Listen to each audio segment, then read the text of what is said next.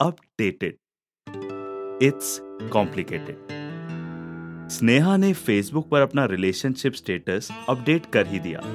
ज़्यादातर कॉलेज और घर में चुपचाप रहने वाली स्नेहा ने फाइनली अपने फेसबुक वाली लाइफ में इस चीज़ को ज़ाहिर कर दिया था कि उसका रिलेशनशिप कॉम्प्लिकेटेड है। उसके लिए ये बड़ा डिसीज़न था। ज़्यादा इंटरेक्ट करती नहीं थी ना वो किसी से।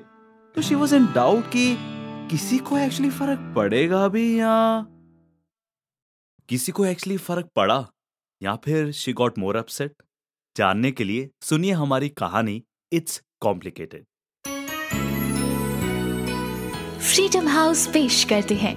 प्यारिया, कहानियाँ प्यार की। By we two the storytellers